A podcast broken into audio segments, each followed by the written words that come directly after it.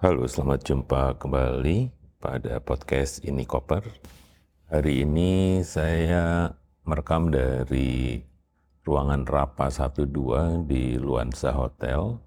Karena selama tiga hari ini saya membantu tim untuk melakukan adaptasi alat assessment kapasitas organisasi. Nah di sini yang di apa, di semacam di adaptasi itu ada dua alat. Yang pertama OKPAT, yang kedua OMT. OKPAT sebenarnya dikembangkan pada saat memang teori-teori governance itu tumbuh ya. Jadi salah satu untuk mengoreksi pemerintah yang otoriter itu ada ide tentang good governance salah satu yang disasar memang bagaimana proses pengambilan keputusan itu hendaknya menjadi demokratis dan partisipasi menjadi satu kata kunci, kemudian accountability itu juga kata kunci, transparansi itu juga menjadi kata kunci. Jadi sebenarnya governance dibangun karena banyak negara-negara otoriter itu membuat banyak hal menjadi sangat-sangat represif ya. Sehingga hanya segelintir orang yang menentukan masa depan setiap negara gitu.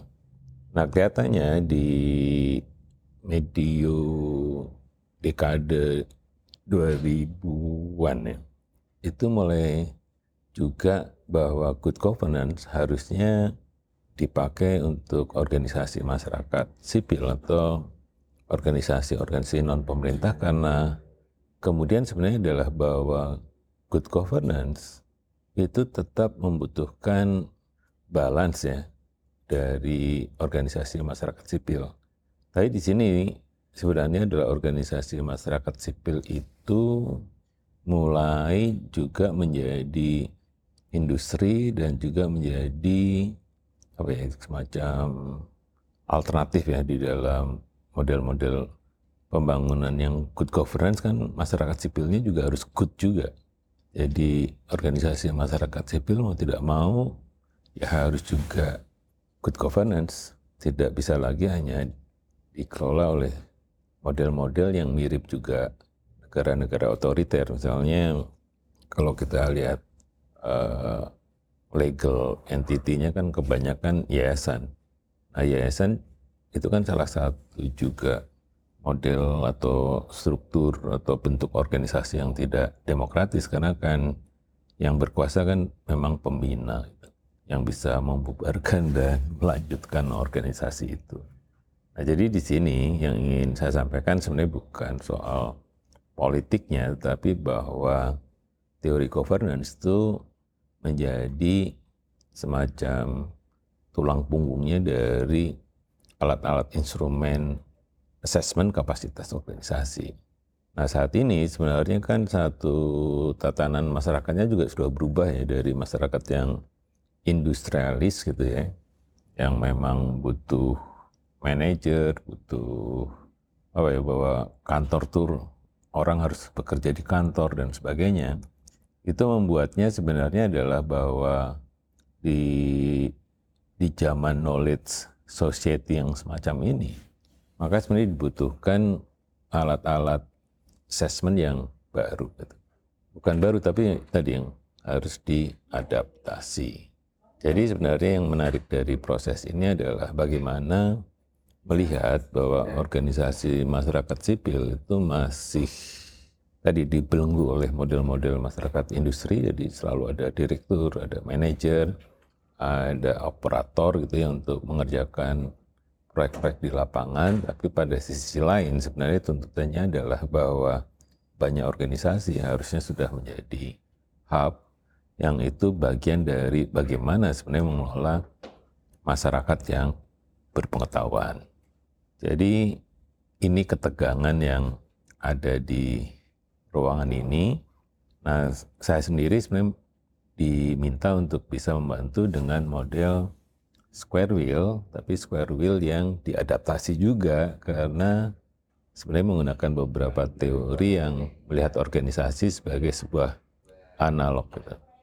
Nah dengan dengan cara itu sebenarnya kita bisa mulai uh, apa, mengakses organisasi dengan lebih fair dan lebih mungkin sebenarnya melihat sesuatu yang saat ini belum boleh jadi mungkin dianggap marginal ya di dalam struktur, sistem, style dan sebagainya yang bisa jadi itu adalah pokok-pokok yang seharusnya menjadi prototipe organisasi masa depan. Jadi itu ya catatan saya dan sebenarnya saya memberikan juga satu ada slide tentang tantangan organisasi masa depan. Nah, salah satu yang menjadi isu tentang budaya organisasi, kemudian tentang bagaimana sebenarnya uh, sistemnya menjadi sistem yang terbuka, ya kemudian sangat sangat responsif pada perubahan-perubahan eksternal dan risiko itu harus bagian dari yang difikirkan di organisasi dan yang menarik sebenarnya adalah ide-ide tentang kemitraan, kolaborasi dan juga networking itu menguat. Karena justru situasinya organisasi itu semakin tidak berarti ya. Dia akan berarti kalau dia menjadi bagian dari sebuah gerakan yang lebih besar. Itu saja eh, ini koper kali ini. Jadi saya ingin berbagi suasana satu proses percakapan tentang organisasi yang ini jarang juga ya di, dibahas karena organisasi terlalu sibuk dengan kegiatannya. Oh ya, yang sebelum menutup, sebenarnya yang menarik adalah pada Square Wheel karena cara membaca organisasinya dengan bentuk-bentuk analog, maka kami menggunakan visual.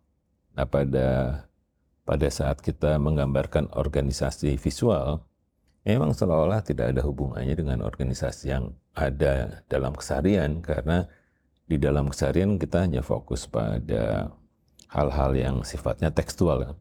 Kalau kita membuat SOP ya teks gitu ya, membuat sistem manajemen teks, kemudian membuat struktur juga teks, kemudian membuat aturan style budaya juga teks, kemudian menentukan pengetahuan yang ada juga teks, kadang kita memilih staff juga basisnya adalah kemampuan teksnya bukan kemampuan visualnya.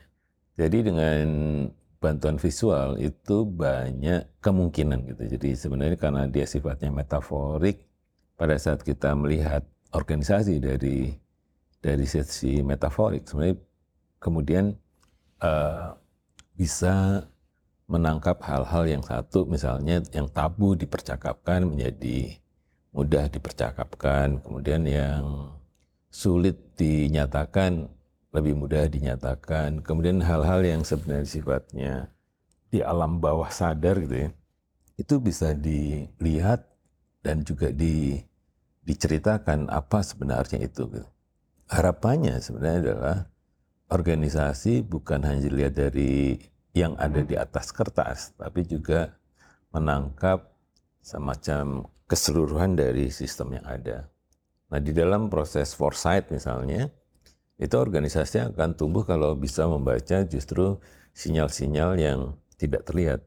Karena kalau kita melihat sesuatu yang sudah ada, ini jago ini, ini jago ini, kita bisa membuat ini dan sebagainya, ya itu sudah umum gitu. Tapi kalau kita melihat di staff ada kekuatan-kekuatan yang justru belum ditangkap, itu jangan-jangan kita rugi karena keterampilan itu justru dimanfaatkan oleh organisasi lain atau oleh pihak lain. Oke, itu saja. Sampai jumpa pada edisi berikutnya.